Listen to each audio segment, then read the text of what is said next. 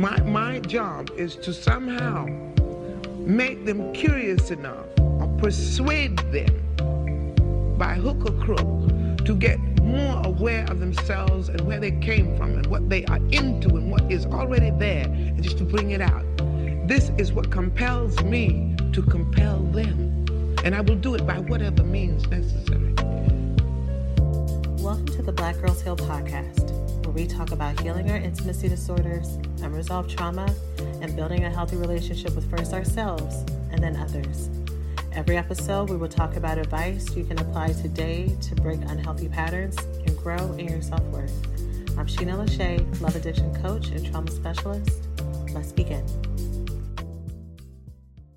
Hello, hello, and welcome to the latest episode of Black Girls Heal. So go ahead and take a deep breath for me, because today's episode, we are going deep and we are talking about healing from betrayal trauma and sex addiction. This is a topic that I probably should have re-recorded years ago, but I've been talking about so many other things, love addiction and healing and trauma and family and friendships and dating and relationships. But I just posted a bonus episode where I outlined ways for me to work with you as a coach. And in doing that, I did a really small overview of my background and my history of why and how I'm qualified to be a coach. And in me doing that, I omitted one one part of my history for time, and it was actually a really important part of my history. So I mentioned that I treated and saw women for sex and love addiction, but I specifically said love addiction for years before I transitioned into Black Girls Heal full-time as a coach and a teacher. And the way that I got into that is I was seeing couples and men for sex and porn addiction. And I got into that training after going into recovery for sex and love addiction for myself. I said, okay, I need to figure out how to help other people and also help myself. And the institutions that I was going to were more focused on recovery for men. Well, straight men. And there were some extra trainings for gay men, but specifically straight men in cishet relationships. And so my practice at first reflected a lot of that. So I would have men who would come in for sex and or porn addiction at the behest of their wives or partners. And I saw a lot of things, and I learned a lot of things about treating sex addiction, but also about the impact on their partners and the extreme trauma that happens when you are partnered with someone who has a sex and porn addiction. The gaslighting that happens, the manipulation that happens, the pressure from society that you're just not being open-minded enough. So you, you have all that happening from the outside as well, and feeling as if you're losing your mind and feeling so torn between wanting to protect this partnership, wanting to beat the crap out of them, wanting to keep the relationship together, to get back to who you knew this person to be and who you knew the relationship to be, and also losing yourself. Because being in a relationship where there's this type of chronic infidelity and cheating, whether or not there is another physical body in the space, is maddening. It gives you real symptoms of P T S D. And so here's what I want to talk about today. I want to break down in more detail what this type of betrayal trauma looks like. And I want to give you some, some tools and some support and some real information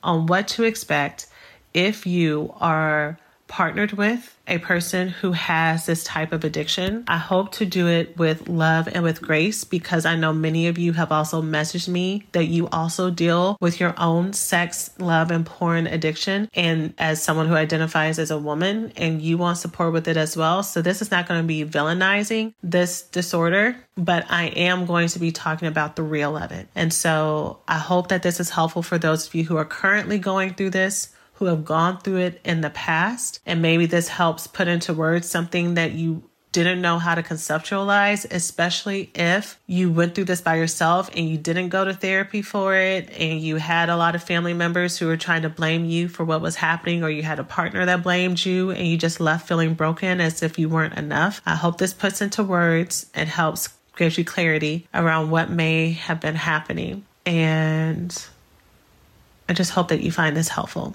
So let's go ahead and jump in. So let's talk about betrayal trauma and why I say that it is like having P T S D. First, let me be clear. It's not like having P T S D. It is having P T S D. We get P T S D after we've gone through a stressful or traumatic experience. And for sure, after we've gone through a prolonged, stressful, and traumatic experience, which is what happens when you are partnered with, with someone who has a sex or porn addiction. It's consistent betrayal, infidelity, and gaslighting that is hurtful, is emotionally hurtful, is destabilizing, and it is it is demoralizing. So let me be clear. I know that there is a variety of beliefs of folks who are listening to this podcast right now who who have open relationships or polyamorous relationships or would define their relationships as sex positive. And so a partner having other sexual partners, as long as they are consensual, and or using porn and other things is not destructive for your relationship. And so that is you. That's not who I'm talking to. I believe that every set of adults can decide what is consensual and healthy for you. I am talking to the folks who are wanting and have committed to being in monogamous relationships. And so those things are deal breakers. And in spite of those being deal breakers, you have a partner who is still engaging in these outside relationships. They are still watching porn at work. When you're in the next room, they're sneaking it on their phone. They're hiding it. They're spending lots of money on it. They uh, it is impacting how they are able to perform with you sexually, if they are performing at all. It is hidden behind walls. It is hidden under sofa cushions. It is hidden in, dry, in, in extra drives, of course. There are consistent phone numbers that are found, text messages, screenshots, people who are showing up at your house, you feeling twinges about ex-coworkers or friends that you wonder if there's something going on, them staying out late, their behavior changing.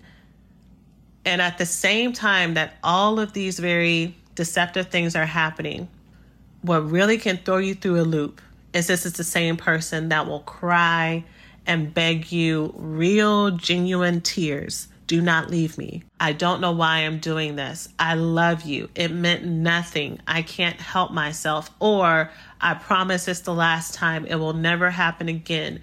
You know everything. I'm not keeping anything from you. This is the last of it. I promise, only for you to find something else the next day, if not the next minute. Or you're holding proof in your hands that is still going on. And the compassion I have for the folks who deal with this addiction is the same thing that I, I've said about love addiction and any other type of process behavior that I've talked about here.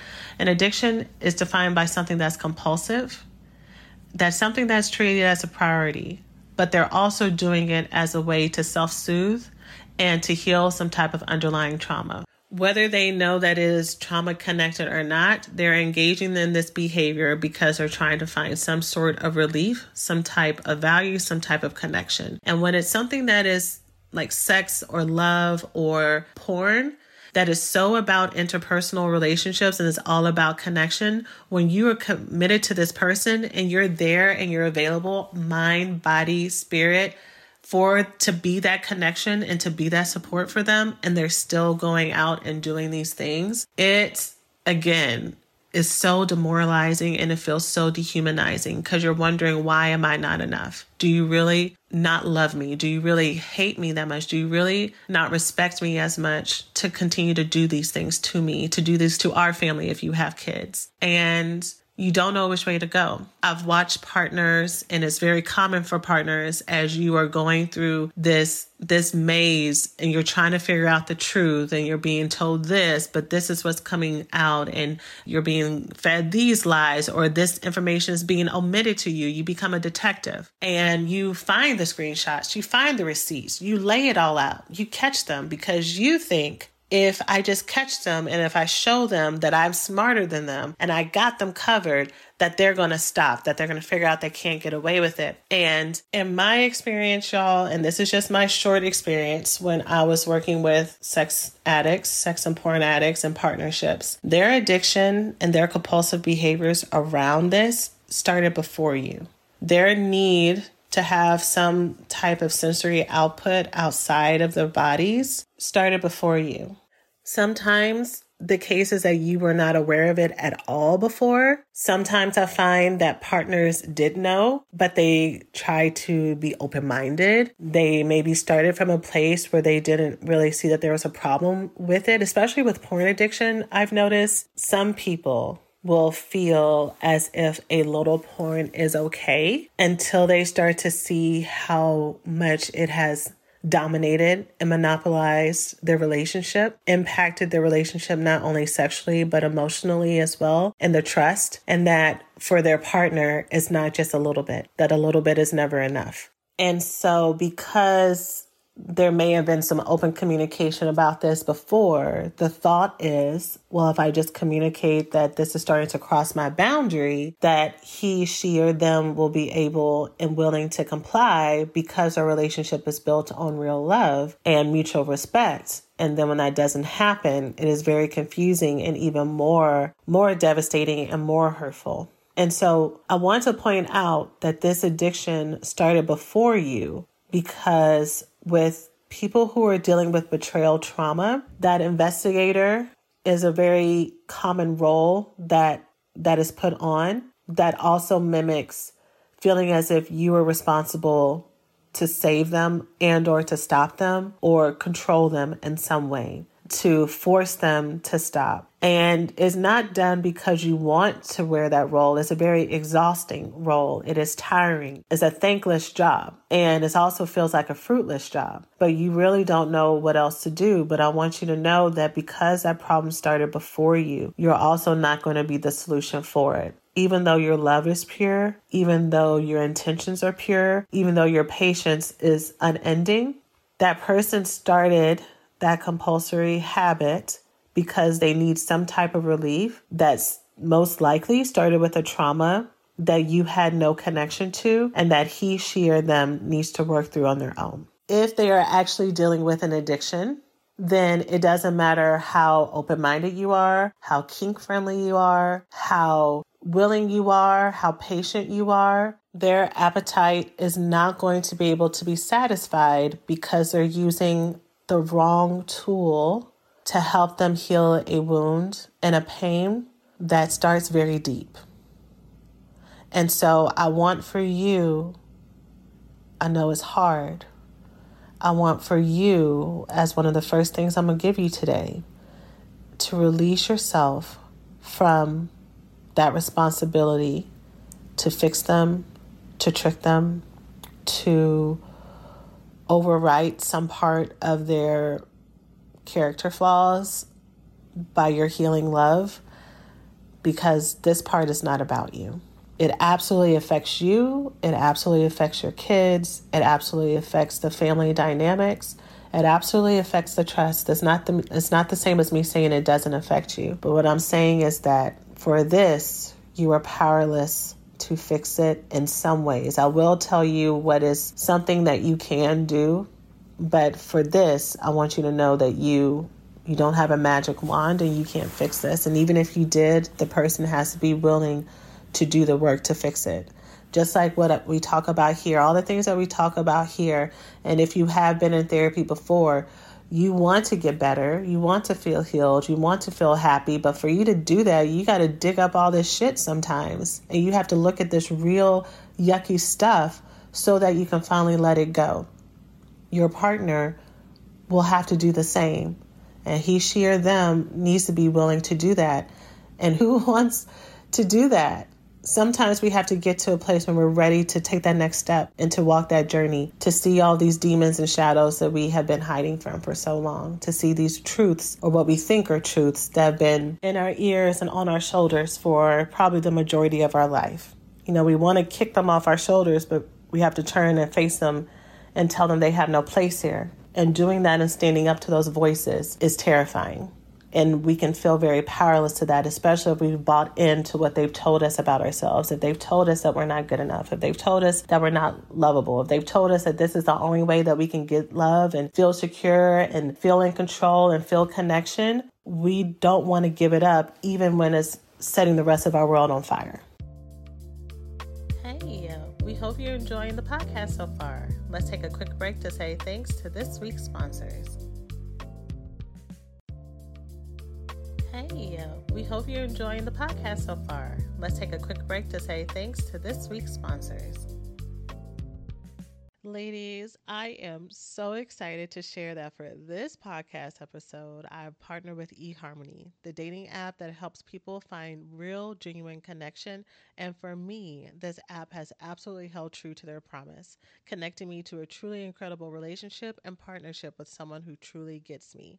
Dating apps can be so hard when it comes to filtering through persons who you may not have anything in common with or who may not be super serious about the process and committed.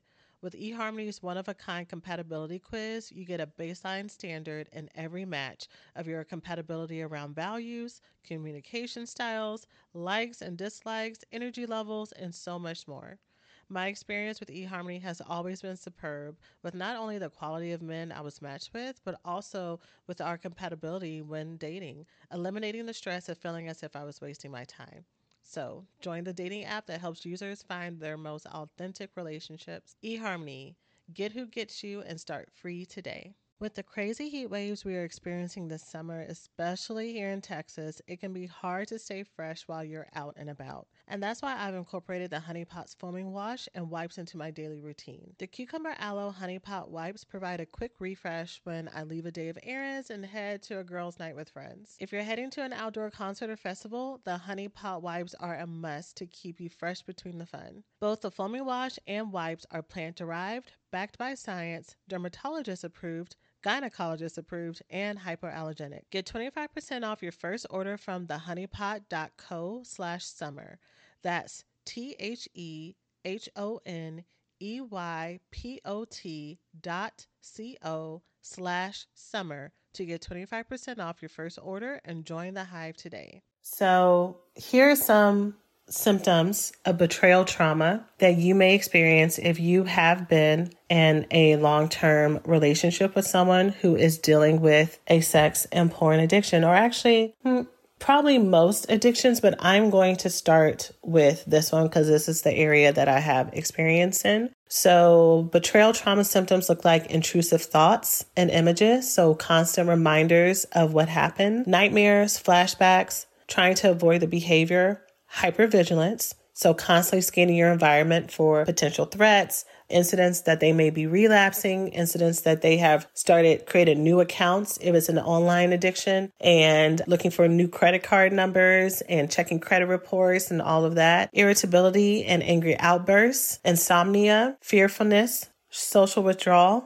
So basically low self-esteem, a consistent losing of yourself, because you're living in an emotional war zone. You're living in a place that feels unsafe right now. You can feel physical symptoms, tension, headaches, migraines, fatigue, and then you can feel depressed and shameful. You know, everything that I just said, y'all, I know that there are people who haven't experienced this, who are listening to this saying, girl, why are you still with them? And blaming the woman that is in this. Right? And so you going through this and knowing what other people are going to say, oftentimes you don't tell anybody. You don't tell anybody because you don't want to look like Boo-Boo the Fool. You don't tell anyone because people are going to tell you one or two things. They're going to shame you. You're afraid they're going to tell you one or two things. They're going to shame you. Or they're going to tell you to go back and get even and city girls up a thousand. And you're like, that's not the type of lifestyle I want to live myself. And even though there are some people who do, and if that's not in your integrity, if that's not in your current life plan of how you want to live live in this world, that even adds more to the shame. Because here you are trying to match fire with fire, thinking that you're going to feel more liberated from it and feel more empowered, but really just feel like crap. So now I have a partner who's not being faithful to me. Now I'm not being faithful. That adds more unto feeling as if you're losing yourself and you're being changed into being a person that you never were before. You could go from being someone who was never paranoid, never jealous, never had to worry about any other girl looking at your man, woman, or person, And now you have been reduced to someone who can't even trust herself and feels like crap. And this happens to people, again, of all confidence levels, of all stages of life, of all success levels. This type of trauma will wreck you. So you're going through this on your own. You're feeling like, again, like a fool, feeling as if you've stayed too long, but also feeling as if you haven't stayed long enough. Because what if I leave right when he, she, or them is actually going to change? They've made these promises before. What if this is finally the time that I, I'm really going to get my family back?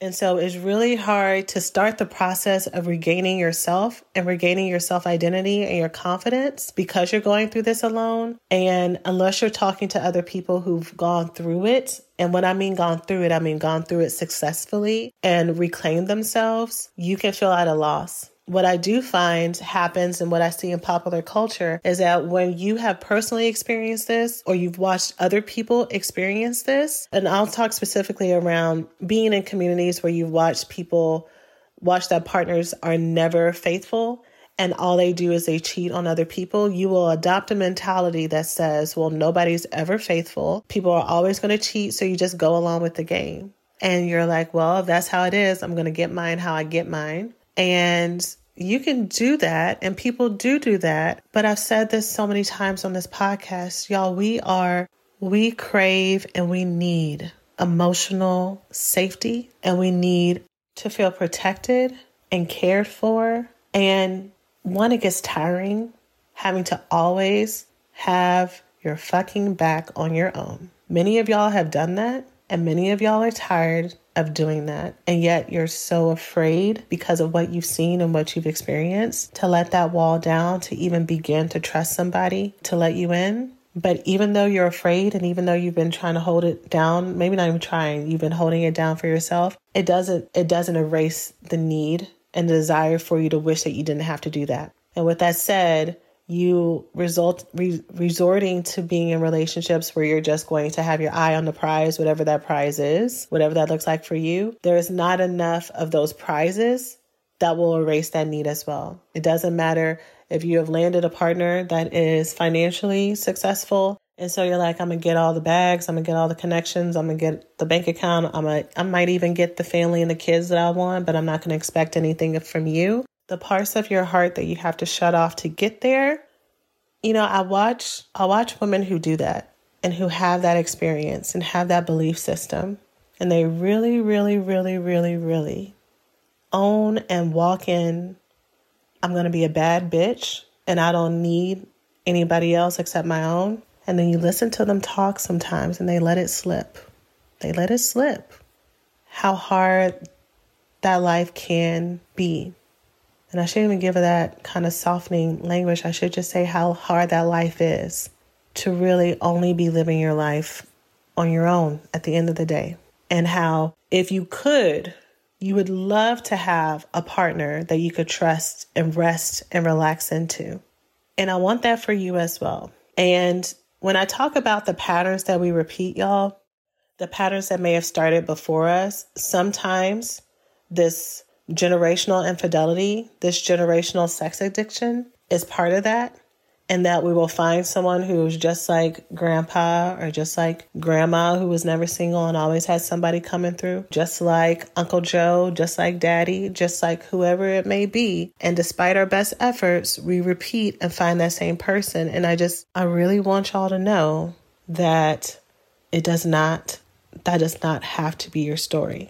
It has been your story, or it has been the story for the people around you. But instead of you leaning into going along with the game, if you are someone who has not found peace in that, because maybe there are folks listening who are like, I really don't care. I truly do not care. Okay, for the people who do, and you have accepted that life, that there will always be someone or something outside of you, but you don't want that to be your normal anymore. I want you to know that instead of you going along to get along in that lifestyle, perhaps we can work on you being better at spotting those red flags when they happen. And or if you there truly were not any red flags, that we get your self-esteem and self-love level up high enough to where when those things show up, you're out. That you don't negotiate with it, that you don't compromise with it, that you don't try to fix it, that you don't try to give them the benefit of the doubt, that you don't weigh the scales and say, well, I've already had this amount of time with them and we have these folks, that you see what is happening, you see the reality of it, and that you make a decision from that place versus what you hope things to be.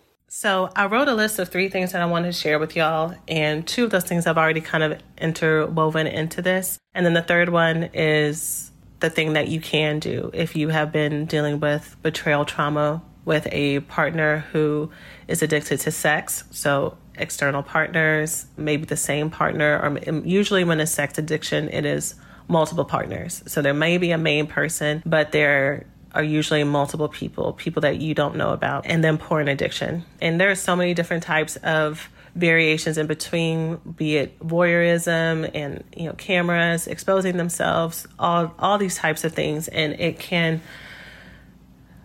oh, I haven't said this yet. Oh, and I don't know if I'm gonna be able to say this earlier.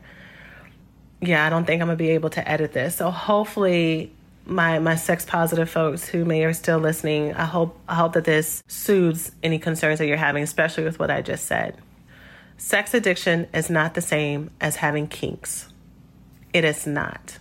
Sex addiction is when whatever behaviors you are engaging in are causing clear disruption in the functioning of your daily life, physically, sexually, mentally, financially, spiritually. And you see, you personally see that it is causing danger to your life, and it is impossible. You cannot stop. It is compulsive. That is when we look at addictive behaviors. B D S M. So many fetishes that I'm not going to list here because that's not the nature of the podcast topic. You engaging and liking those things, more power to you. Whatever, I'm not going to yuck your yum. I'm talking about when it is damaging your life and your safety and the safety of your loved ones, between S T Ds, between the money you may be spending, you putting your job in danger, and engaging in sexual activities with people that literally could make or break your lifestyle.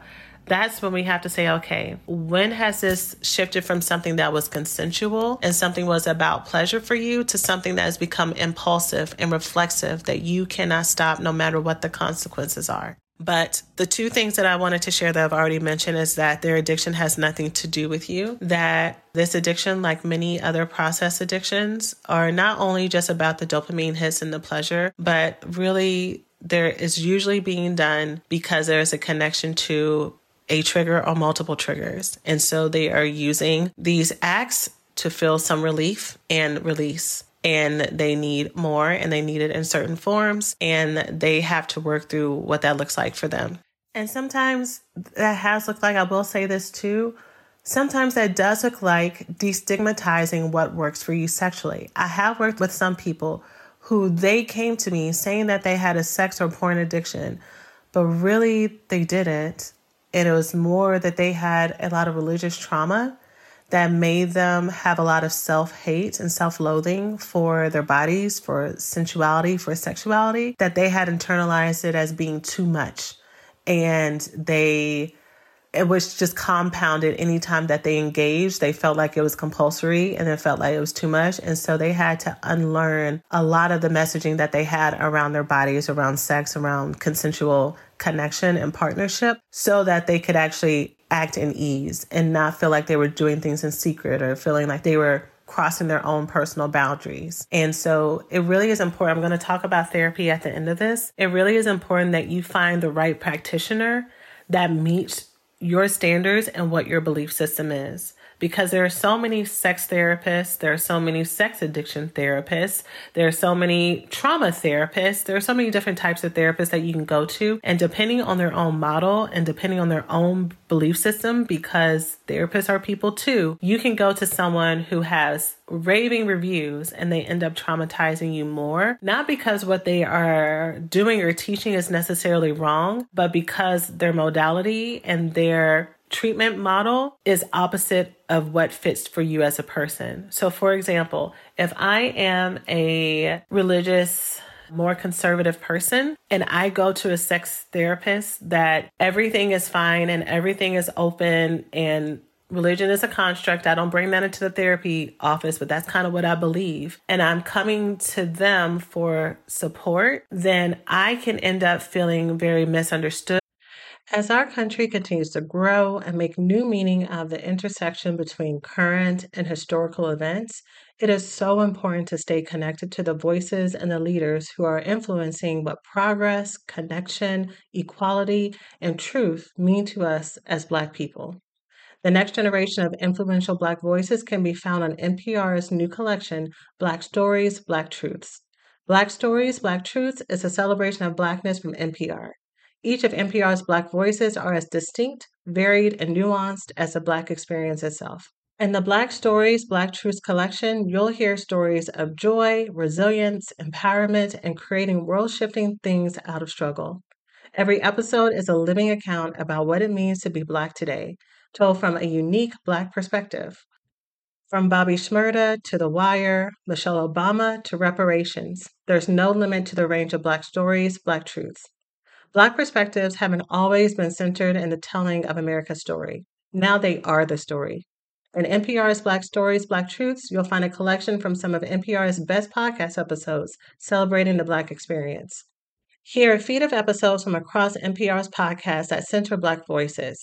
It's N P R Noir.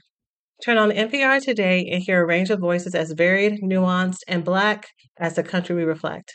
Stories should never be about us without us. Listen now to Black Stories, Black Truths on N P R, wherever you get your podcasts. When healing from an intimacy disorder, one of the first things you have to do right after getting clear on your patterns of addictive behaviors, avoidant behaviors, and living in deprivation is clearing out the roots that caused it, clearing out the experiences, the traumas, the narratives that have kept you stuck all of these years. In my signature coaching program, The Recovery School, you have the opportunity to reveal the sources of low self-worth, to learn about how old roles in your family have resulted in codependency, shutting down, and not letting others in, and also to learn how to talk to and connect to your inner child in a way that is soothing and healing. This is the next step to reframing the old stories that have plagued you for years to evolve to being a healed and loved woman and having access to the love and the relationships and self-worth that you've always wanted. Learn more and get started by going to the recovery school dot com. Again, that is the recovery school dot com. Good and shamed, and my personal boundaries can be pushed if that therapist is not good at noticing when their own personal biases are coming to the office, because again, we are all human and this happens. That's why therapists should have supervisors and consults and people that they talk to about their cases and about people that they're working with, because we all have our blind spots, right? And every person that we see, no matter the experience that we have, we have to be very good at reading who they are and what they need and what they want. And if we're not the right fit for them, to refer them out. In the same way, if I went to, if I am someone who is more sexually open as a client, but I also see that I am starting to cross my boundaries or I need to figure this stuff out, and I go to someone who is more vanilla as a therapist or believes that relationships should only be between one man and one woman and all that stuff, like we already know where that's going to go. So you have to find your person who's the right fit. The second thing that I already wove into this podcast episode is that you cannot outmanage your your partner. You cannot outtrick them. You cannot surveil them enough. You cannot threaten them enough as well, which may, which is going to lead into the third one. You cannot bully them. You cannot cry and have enough breakdowns in front of them to stop them from doing this, because this problem started before you and they have to do the work to fix it. Okay? Now, with all that said, let's talk about the one thing you can do. I said that I saw clients, and mostly men, before I transitioned to seeing women for love addiction. I saw men, but here's the thing about the men. The men, there was only one guy who came in that I can remember that came in for porn addiction on his own volition. He was he was a Christian guy, and he he was such a great great person. I mean, all my clients are great people, but he came because he just felt like him and porn was crossing the line. And so he came on his own. His wife didn't threaten him or anything. He just wanted to get a handle on it for himself. However, that was one person out of many, many, many. And the men came because their wives were on their way out and either the wife made the appointment for them or they frantically called and they needed to get in.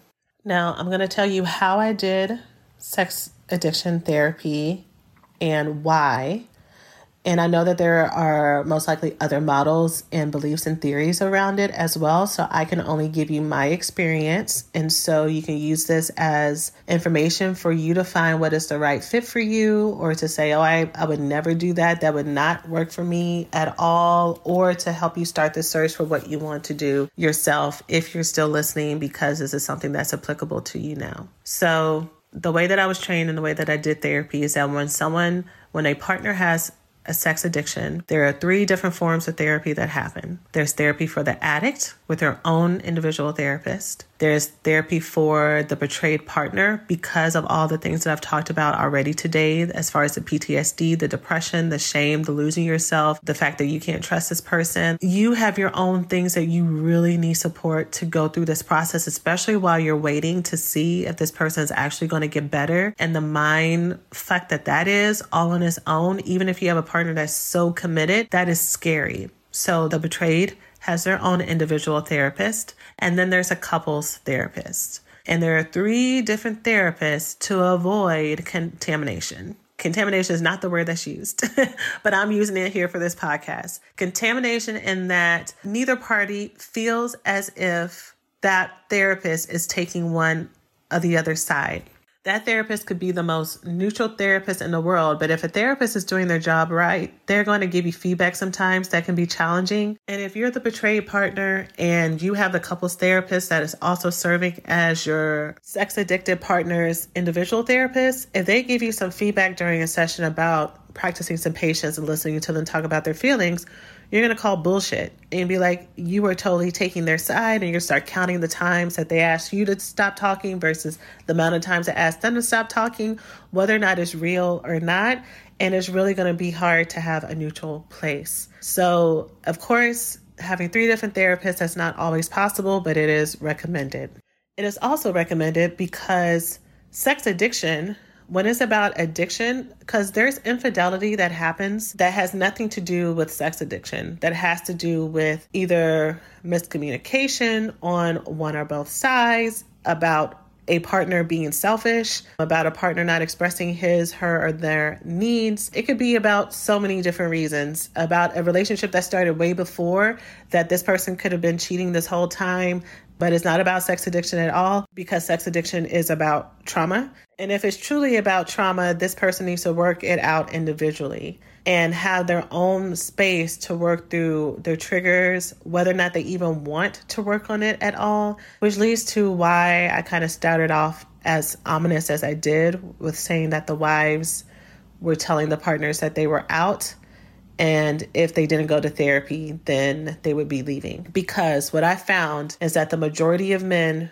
who came to see me, they were not committed to the process, that they were coming to sessions to buy time, to tell me what they thought I wanted to hear, but they really weren't going to go and change it on their own.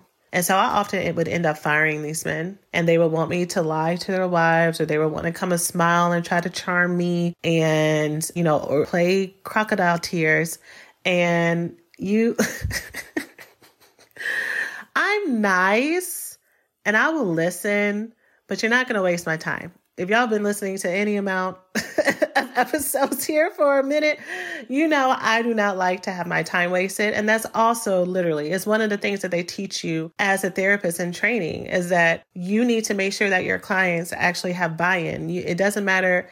I know not all practitioners will do this, which I'm always confused on. But if I have someone who's in front of me who just wants to sit there just to twiddle their thumbs, I can put somebody else there who actually wants to be there, right? And so I would not work with them. And oftentimes they would end up quitting before I could fire them too, y'all, just to be honest, because just the fact that they came to therapy was enough for their wives to start to loosen up on the pressure that they were putting on at home. So I'm going to tell y'all two stories before I get back to that. I remember I was dating a guy one time, and this is related. It was related, but not related. I was dating a guy, and he had really done some things to disrespect me. and, you know, had cut him off, wasn't paying him any mind while he was going off and doing his thing. And while he was doing his thing, your girl was glowing up. Your girl was looking good, rocking good, you know, using her voice, shining as she does. And he caught wind of that. He noticed that. And then he dropped what he was doing on his end. And then he came back around and was really trying to beg. Well, not trying. He begged to get back together. And I was mad because what happened shouldn't have happened. But I saw the tears and I saw the earnestness and I accepted it. Come to find out, he told me this later on. He said, Sheena, I expected to work for you. You let me back in too easy, and I was prepared to work more. And I didn't understand it at the time, what he was saying, which actually he said exactly what he meant. But at the time, I knew that he was telling me something important, but it didn't connect in my spirit. But he was basically telling me that I was selling myself short. And in me selling myself short, y'all, that stopped him from, he lost some respect for me. He saw, whether or not he had words for this or not, but he saw that I didn't value myself enough. And because I wasn't willing to hold out for the respect and treatment that I deserved, he saw that he did not have to meet that standard. So he didn't. And some of the joy in the chase, or maybe all the joy in the chase, I don't know, was lost in that. Right? And the desire for the relationship or to show up for the relationship decreased, right? Now we can talk all day about whatever that is supposed to mean, but what he was saying, it, it doesn't even matter, y'all, because what he was saying is true. I deserved so much more, and to make someone prove to me through time, through consistency, and through their own volition that they saw the value in me to put in the work on their end to be their best self. So that shit did not happen again. But I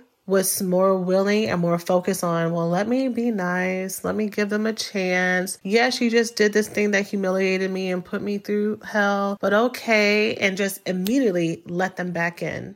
Not realizing that if anybody had taken one of my diamond rings and drug it through the ground, and they're like, you know what, Sheena, I am so sorry. This time, if you let me hold it, I promise I won't do it again. I'll be like, bitch, what the? F- no, no, you can't hold my ring. Like, you would need to do a whole lot of tap dancing and a whole lot of, you know, skipping around to even look my way, to look, to even see my ring from twenty feet away in the box. Like, ain't no way. And when you do not hold yourself to it, that standard, you teach people how to treat you. You teach them that they can come back and forth. And so that person is totally responsible for what they do. They have their own consequences, and it is an evidence of their faults and their flaws with how they are treating you. What I'm saying, though, is you are responsible for who you allow through the gate. Once you see someone is treating you as if you are an option, you're the one who gets to decide if they continue to have access to you, not them. You get to decide how long they need to work and prove that things are different, that things have changed. And the thing about therapy and trauma work, as I've said multiple times this episode and many times before, is that takes time, consistency, and work. And it takes real work that they have to do on their own. And them going to a few sessions to, to just prove that they are doing it to get the gold star from you is a very easy, easy thing to do. What I have found with partners, and not just with people who have had addictions, but also narcissists are really good at doing this too, and getting a person back and they're going to go to therapy and do their work, is they will go to two or three sessions. As long as they find a therapist or a person that they can manipulate and either charm or bully and overtalk and just say whatever they want to say for forty-five minutes before they're out the office, who uh, find a therapist that's not going to challenge them. If they find a therapist that calls them on their bullshit, then they will say, I don't like them. Or if there's a, if they're a woman, they're just a woman, or they're just a man, or they're white, or they're black. I've seen, I've heard everything, right? Like there's there's always a flaw, or they're too far away, or they're too expensive, or whatever. They'll find a reason not to go. But if they find that right person, they're going to go for a few sessions, and then and then they're going to stop going. Sometimes you find out about it because they tell you, oh, I, I couldn't go to session today because, you know, such and such had a game. Our child had a game, so I want to go and show up for them. Or I got a meeting at work that I had to go to. Or there's always a legitimate excuse until it just slowly starts to taper off. Or sometimes you don't know about it. You just assume because they went to three or four sessions that they're still going. And then when you find out that they're not going, they're like, well, you didn't ask me. Or things got busy, or I think I got what I needed. And then they make it about you, and why you don't trust them, why you are asking too many questions, or, you know, so the best thing for you to do, the best thing for you to do, and this is what they teach betrayed partners to do as well with different language, but I'm going to paraphrase it for you, is that you need to raise your standards and decide enough is enough. You need to start setting your boundaries and building your life, including if you're married, y'all, including if you have kids. You need to start building that life now. And your partner, if he, she, or them is really down for the cause and ready to change, he, she, or them is going to go to therapy. They're going to commit themselves to changing their process. They're going to go ten toes down for it. Well, actually, no. At first, they're going to be calling your bluff, especially if you are someone who's kind of played this game of chicken before where you said, okay, if you keep doing this, I'm out. If you keep doing this, we're separated. And then maybe you actually did separate, but then you take them back, right? They've seen this before. So they're actually not going to believe that it's actually going to happen. And they're going to call your bluff. Some people are conscious of this and they consciously are calling your bluff. Some people are unconscious about this, meaning that they don't know that they're calling your bluff, but they've also given enough gimmies that they kind of just wait it out and they do the right things. And they're kind of looking to you kind of like, mommy, like, is this good enough? Like, what do you think? Like, I'm going to therapy. Like, we need to get you out of mommy mode. This is a grown man, a grown woman, a grown person. They are in charge of their own life. They are, char- they are in charge of their own consequences. They are in charge of their own identity. They're in charge of the type of person they want to be. And if they're constantly looking to you for approval and is this enough? And here's my gold star. What do you think? No, you need to be in this because your life is on fire. Because you having a porn addiction or a sex addiction is affecting your emotions, is affecting your shame, is affecting your work, and if nothing else, it's affecting your family. So you need to decide what you want to do. And sometimes you will have a partner that as long as you are actually living your life and you are holding all those boundaries and you are actually living life, and I'm trying not to use this phrase, but I'm, I'm going to have to use it, y'all, because just for brevity, I mean, I'm already at almost an hour. You need to start building your life on your own as if as if that person is out the door. Sometimes a partner will come and do their own personal work for real and fall into place. And then y'all will have to rebuild your life together. You will have to rebuild trust. Them doing their own personal work is just part of it. There was real betrayal that happened. And so it is a journey to recovery, y'all. And three months is not long enough for their own personal journey for consistency. I'm just going to say that. I would even say six months. I would not, I would not even consider a thought of like, okay, well, maybe, maybe this is real before that. That's just me. Again, I've been out of this for a minute. There are so many books on betrayal trauma. There are so many podcasts on betrayal trauma. There are so many more therapists out there that are talking about betrayal trauma. So take whatever I'm saying and filter it through other people's voices that you love and that you respect and that you feel like are holding true. Go on YouTube, research y'all. Don't, don't take my word for this. All I could again is share my experience of what I've seen when it comes to addiction and recovery. In fact, I mean, they talk about with all addictions that you need to really be shooting for a year of sobriety before you make any big changes in your life across the board with all addictions. And so, but that's just me as my suggestion for you as a partner of someone with a sex or porn addiction, because I know that as mad as you are and as hurt as you are and as much as you are in dismay and humiliated and in shame, you've listened to this much of the podcast episode because you, you want relief, but you also love this person too. If you didn't love them, you might be listening and laughing and oh, you might have shut it off by now. But if you're still listening, look, looking for a next step, it's most likely because there is some love and connection underneath all that. And or maybe because you love them so much, that's why those feelings are so vibrant. But maybe half partners will do that. Like maybe half of the partners will get their shit together and get better for themselves because they do have the fire of the partner leaving behind them. And the difference between this and what you may have done before, all the ultimatums and everything before, is because you were doing it to try to force them to change versus you're doing it because you know you deserve better. Because that diamond ring example I talked about, you realize that you are the diamond, you are the treasure, and you have been allowing yourself to be dragged through the mud. And so instead of you saying, okay, I'm going to take all, take out all this rage onto you, someone I cannot control, I can control me. And I know what I want my story to be.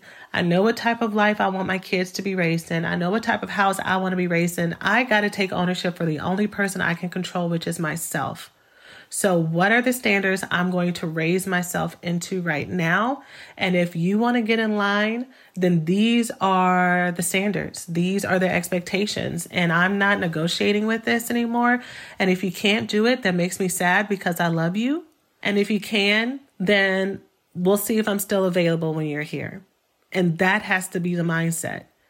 And again, some people will come and some people will try and they will try to do the tears and they'll try to be like, you're breaking up the family. Don't you see that this is so hard? And yes, it is so hard. It's probably going to be the hardest thing this person ever has to do. And again, I know there are many of you listening right now who struggle with these things yourself. Sex and porn addiction, which is one of my criticisms of the institution that I got trained at, does not only affect people who identify as men. And there are many women who are struggling with this in silence. And they have thought that if they engage more, then maybe they can get some relief, only to find out that what the, the itch they've been trying to scratch again starts deeper. And so again, sometimes they will try to get on board. And then when they see that you're not budging, they'll try to guilt and to shame. And maybe they may create a personal crisis that makes you want to swoop in and fix things like you may have done before. Um, maybe they lose their job because they were looking at porn at work. Maybe they get somebody pregnant and then to try to get you to fight with them.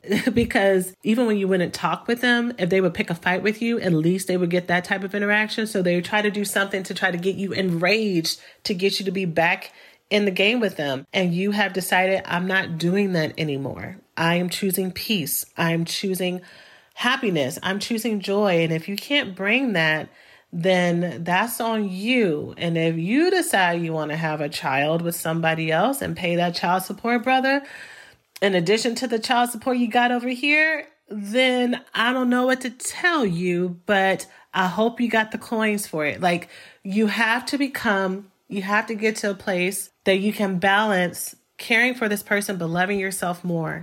You have to. And sometimes they will make it and sometimes they won't, y'all. Sometimes they won't. And you're going to have to, here's the thing. I'm talking all big and bad about this right now. Try to make some light jokes here and there. But this is going to be painful for you as well, which is why you also need to be in therapy. You are going to mourn this relationship five different ways. Mourning the discovery of the addiction. Mourning what it looks like when you you set these lists of standards and they still continue to go through the addiction. Mourning what it looks like to have to live life on your own when this wasn't what you thought life would be. Mourning what it looks like to be starting this new stage of life at the whatever age you are with whatever dependents or folks you have around you, what if the reputation that you feel like is affecting on you, especially if y'all are public figures or if y'all have been mentors and leaders in the community, if y'all have been religious figures, if y'all have been relationship goals, especially if this was public, like it's just, it is so hard. And then after all that, after you think you've mourned everything, if it doesn't work out that there's reconciliation, that's something that you wanted, you have to mourn the dissolution all over again. And I just want you to know that this is so painful. And I'm so sorry that you're having to go through it, but it, it does get better. Again, the only thing that you can choose is inviting people into your life that love you. And unfortunately, what over half of the population can tell us is sometimes the people that we chose and made vows to, who we thought would be able to love us in this way, maybe we chose incorrectly, and or things happened that made this relationship emotionally dangerous and unhealthy for us. And you have to choose what's going to be healthy for you. And especially if you have children independence as well. One thing I'll say that I didn't say earlier when it comes to therapy as well, and the process that I learned, is when it comes to that discovery process that I mentioned. So when folks would come in for sex addiction and porn addiction as couples, one thing that was very much pushed is that the betrayed partner would save his, her, or their questions about what happened for the discovery process. And the discovery process, in the way that I was trained, was that the partner would literally go and take a lie detector test. There was a long inventory that both the partner filled out and that the person who was the addict filled out about what he, she, or they had done, about what the par- partner had questions about, about what their concerns were. And then they had the partner go and take a lie detector test uh, tailored to what that inventory and questions were. So, you know, I mentioned drives and everything, you know, It was there a drive hidden behind this, and did it entail this, and what about this person? And like literally all the questions were held for that. And then there was a whole session that was dedicated to the discovery, to answering those questions, talking about it, talking about whether, whether or not the person was truthful, if they actually ended up telling the truth about something that they had been lying about, and then just processing that and using that. And but the thing about discovery is that discovery did not happen until months into the process because of all the things I've already mentioned, the false starts, the guilting, the shaming, the gaslighting, the fact that the betrayed partner is still on a ten because of her P T S D symptoms. She's been going through so much, or he as well. I shouldn't gender the betrayed partner because I've had sex and porn addicts of all genders that I've treated when I was working as a therapist, but they're still out of ten. And they're still, they still have felt like they've lost so much of themselves, that they have kids, working through what that looks like in the family, right? It's not a stable place to talk about all this stuff. So that was something that we did. But I want to say that here, and it was a therapeutic tool. It wasn't a gotcha tool. It was used to do with the rebuilding. It was used for the person who was the addict to process where and how the mistruths came into play, what was happening there, what their emotions were like. It goes back to their individual therapist. They talk about it there. You know, it really, really is built to be where one side is not villainized more than the other, even though, of course, it is very painful for the addict because they're getting it from so many different places, but it's painful for everybody. But I'm saying that the reason why I want to share that is because as a betrayed person, I just want to say, and it's your choice to continue to do or follow through with the next steps, however you want to see fit. But one of the hardest things for someone who is going through betrayal trauma when they're still currently with an addict is the consistent many discoveries on your own of what's happening, whether or not you're finding it on your own or your partner as a means to build trust. One day they're like, okay, well, I need to tell you something. And then this happened and they tell you and you're appreciative, but it's a gut punch. And then you're like, is that it? And they're like, yeah, that's it. And then the next week they're like, okay, I have something else to tell you. And there's another disclosure. And then the next day, there's another one. And it's like this slow, steady drip that you're never sure when it's going to be over, which feeds the P T S D of I, what is going on? And then there's a, a mix between, I feel like I can't even say anything because this is what I was asking for, but it never ends. Like, do I even know this person? How do I actually feel steady and trustworthy? Or you do tell them, like, this is why I can't trust you because there's always something else. And then the addict uses that as a reason to not disclose, whether or not they're using it because they're trying to do a gotcha thing, especially if the addict is a narcissist, or because what I've been alluding to is that this is a trauma response, right? And so they have been doing things that have definitely hurt you and impacted you and your family. And they've been doing it as a way to self-heal or self-soothe in a very destructive way. And so them disclosing that and then being blasted for it is is triggering for them. And at the same time, part of their recovery process is having to sit through the consequences of that. When you break trust, you break trust, you know, and if you want to be with someone, you have to pass the betrayal. You have to go through that process while they are learning to rebuild trust, which does look like questions. It does look like them not talking to you like, you know, when you did that, it really hurts my feelings. Like, they're not going to talk to you like Susie Homemaker when you have completely humiliated them. And so in my hour and some change of episode has not convinced you otherwise that it would really behoove you to go see a therapist, even if your partner does not want to go, but just to go for your own self and your own safety, emotional safety and healing. I really, really, really, really, really strongly encourage you to do so, that you find someone who that you can trust, that you can speak to in this process. Also, one part that I missed is, in addition to the individual therapy for both sides and the couples therapist, it is strongly, strongly, strongly suggested that both the person who's a sex addict and the betrayed partner go to their own form of group therapy with whatever they are presenting to therapy for. So for a sex addict to go to a group therapy with other sex addicts, and for the betrayed partner to go to group therapy with other betrayed partners, for that support, for you to not feel like you're alone, for them to be able to hold you accountable, for them to be able to love on you, for them to be able to celebrate you. So that is everything, y'all. I have, I think I have drained everything that I know to share with you here today. And again, I hope it, I hope it serves as a catalyst. As always, take what you need, leave the rest. If it does not apply to you, do not take it. If it does apply to you, take it and use it to go deeper, to find the person and the folks that relate the most to you. I want you to know that you are not alone in going through this. Stay away from people who try to blame you for what's going on and try to blame you for the addictive processes of your partner, and also who may want you to enable their bad behavior, especially if it doesn't align with you. It is totally okay if what started off with being agreed upon rules in the relationship, one or both of you outgrows it. It's then up to you as a couple to decide with these new terms if this is something that you can both stay in. And so couples therapy is great for that. But I think even more so, individual therapy is good for you to determine, is this something that I can or want to deal with? And if so, what does this look like for me? All right, I'm going to stop it here before we go another extra hour, before I think of something else to share. I am sending you all so much love and compassion for both sides who are going through this right now, for my sex and porn addicted folks, along with my betrayed partners. And I hope you all find the healing and the love and support that you need and that you deserve. That's it for now. I'll see you in our next episode. Take care of yourselves.